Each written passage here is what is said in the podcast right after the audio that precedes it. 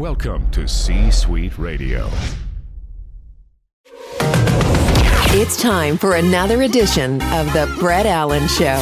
It's go time, you and me. Join us weekly for the latest pop culture interviews from your favorite TV shows, movies, comedians, and so much more. I'm not gonna lie to you, felt good. Plus, you never know who will drop by. What happened here was a miracle. Now, here is your host, I said throw down, boy. Welcome to the night's main event. Brett Allen.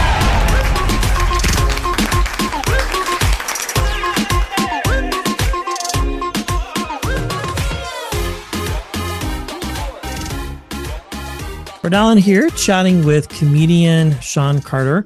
Very excited to chat with you. I love your comedy. I love your style. I love your point of view. You're just very smart when it comes to your writing, and you are great. So I appreciate your time. Thanks for hanging out today. I really do appreciate it. Of course. Thank you so much for having me on. And thank you for saying nice things. Yes, well, of course. So let's talk about this because you have a lot going on right now. You've been working on a few different things. Let's talk about that. You can pick where you want to start because you have a few different things happening at the moment. So, Sure. So, um, man, currently, right now, I am running a comedy festival in Bristol, Tennessee.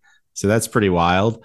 Um, uh, and I also run a comedy club there. And I've just released an album, or it's releasing December 15th, um, called Boston to Bristol. So, a lot of stuff going on. I also am raising a three year old. So that's pretty fun. yeah, well, you certainly have your hands full. So, I'm Yeah. interested to know like you make your way from one place to another. Now you open a comedy club, you have a comedy festival. Like, I'm interested to know about the opening the comedy club part because I've heard that happen a few different times with comics, and it's generally for one reason or other. But I'm interested to know like what made you decide was it an opportunity to be able to perform and you have your own place to do it it makes it easier on the traveling schedule Yeah, you know, it's interesting. That's kind of like a that's a nice little byproduct product of it. I think that my ability to travel kind of ended once I had a child. And Yeah. then yeah, and just living where I live, there's no comedy clubs around. So there's no way that I could have kind of just worked at somebody else's and, you know, been a house MC or whatever, you know, work through the schedule whenever you can. I couldn't do that. So um, it was actually my wife's idea. My wife Sarah said we should open a comedy club here, and I had a lot of experience like producing shows in Boston and stuff, um, and I'd been around it for a long time, so it felt like something that I could do and that I would enjoy doing. And having so many friends that are comedians, I knew that we would definitely have no lack of talent that would be like happy to come through. So um, yeah, it's really worked out well for me as far as just like continuing my development and my ability to get on stage and um and and help me balance that with like family life. yeah i was going to ask that so i imagine with all that experience how would you compare the two comedy scenes from tennessee versus boston i mean obviously they're different in a lot of ways but what has your experience been Sure. Well, first I would preface this by saying that Tennessee is a massive state. So like Memphis has its own scene, Nashville has its own scene, but where I am in uh, Bristol, Tennessee, there really was no scene when I arrived. You know, there was there's a couple people that had been doing comedy before I showed up. They traveled, you know, they did random bar shows every once in a while where we live, but there really wasn't a scene here.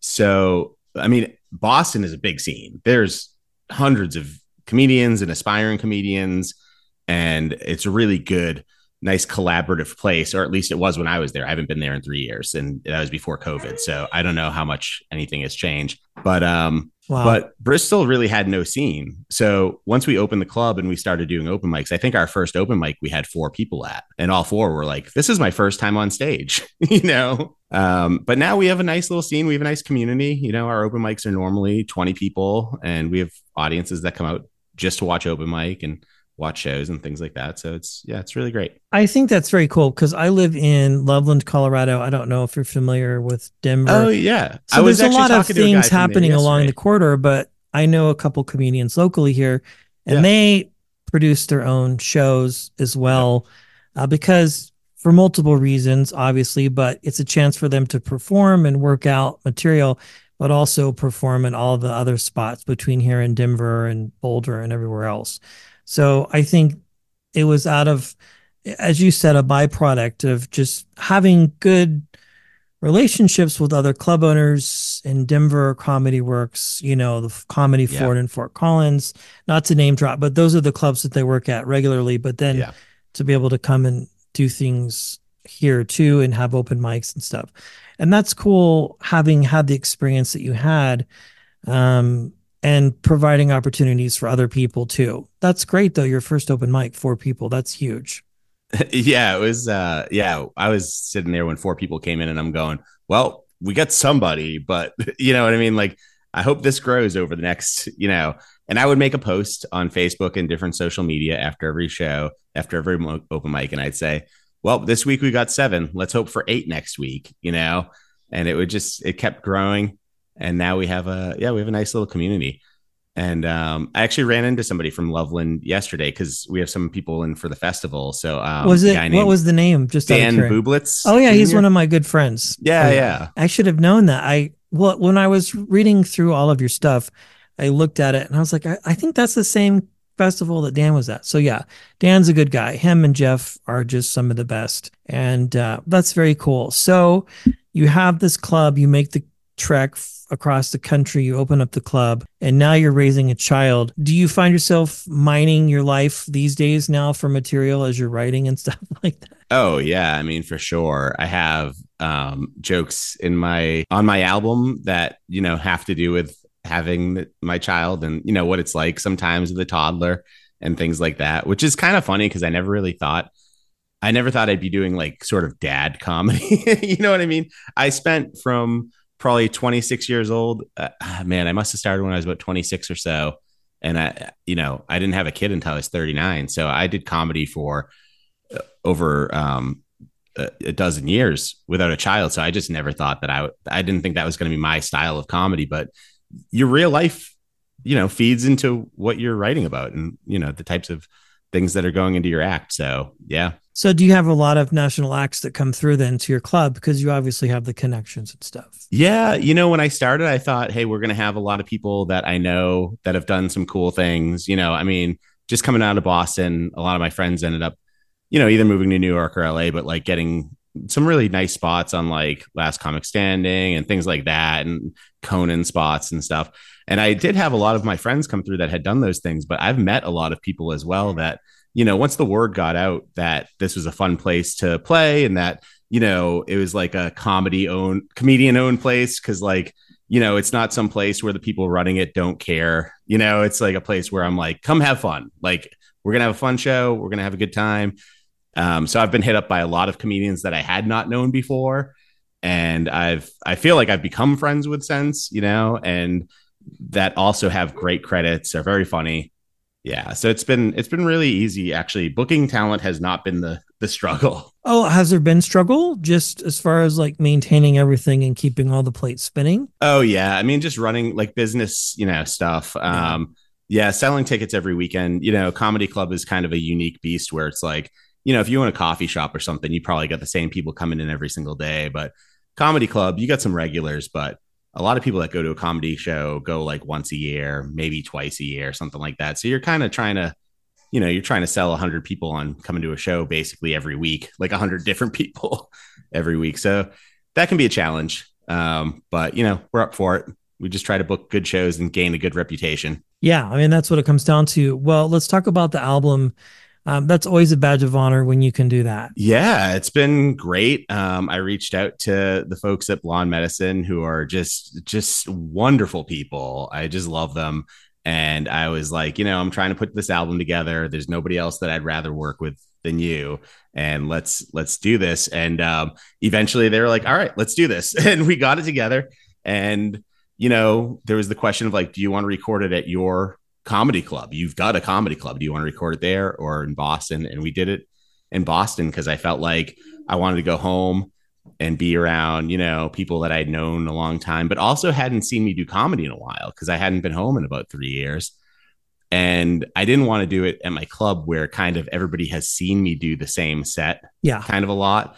Um, I wanted those punchlines to hit, like to be a surprise when they came out. So, um, so yeah, we decided on Boston. We found a venue. You know, we sold the tickets. We got a nice big crowd in there, Um, I got like some of my high school teachers came out for it, like some old friends. We had um, a dozen people that I've just met through the club that have started doing comedy and kind of become like my regular comedians here in Bristol. Like a dozen of them flew up to Boston to like come to the show and just like visit Boston. And um, you know, we put it on, we put it on tape, and uh, I was very happy with the result. I got you know, everything in there that I wanted to get in there, all the material I'd been working on. I feel like it was really well received. I, I, I feel really good about the the finished product. Yeah. Yeah. So now you can move on to that new stuff, perhaps, right? Is that like what is your process once you put an album out? Because I'm sure you've probably been telling some of those jokes for a while. Oh, for sure. Yeah. A couple of them have been, you know, I've been telling some of these jokes for years and years. Love it. And there's a couple of jokes that kind of emerged in the past well, not six months now, but like probably about six months before I recorded the album, where it started hitting really well right off the bat. And I went, I'm going, I'm recording an album in six months. Is this going to make it? Like, you know, I'm only six months out. Is this going to be developed enough by the time that I get there? And it was. And, I, you know, I'm super excited to, to do, to have those ones on there, but they're the ones that I'm like, I can still do those. Like, you know, those are going to be my holdovers while I work on the new material, you know, but I, yeah, I'll dump the ones that I've been doing for a few years and really try to push myself to, you know, that's the tough thing about after recording an album. Now it's like I'm going to go up at shows and I just have to embrace the fact that I'm going to have some rough sets, you know, as that's I start. part of what you do, though. I mean, that's normal. yeah. Yeah, for sure. Yeah, for sure. It is. It's just like it's tough to accept though after you've been spending months on like old material and polishing it and trying to get it to like right where you want it to then go to like brand new stuff where you're kind of like, I don't even know. I don't even know how an audience is going to react to this yet. You know, I think it's funny. Will they? It's kind of, yeah, it's a new challenge like all over again. So it'll be fun. I love it. Well, congratulations. If people want to listen, they can head over to Blonde Medicine. Yeah. Yeah. Yeah. It's on their website. Um, it's also on iTunes and Bandcamp. And I think those the links that you'll find on the Blonde Wed- Blonde Medicine website. Yeah. And you have some great shows booked for the club too, I would imagine. Yeah, right now. I mean, so we're doing the festival right now, which is great just to see 60 comedians coming through from like 20 different states. That's a lot of fun. Um, and then coming up, you know, we've got some really great people coming back through. We got Michael Palascak coming back, who's terrific.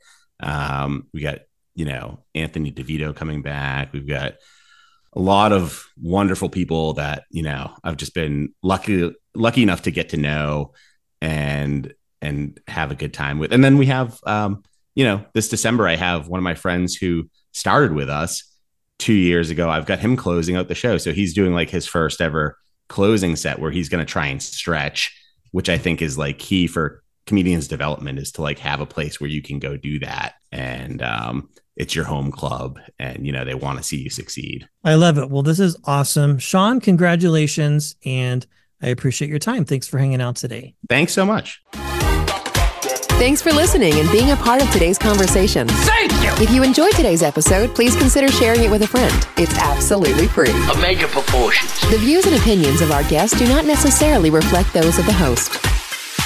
And remember, we care.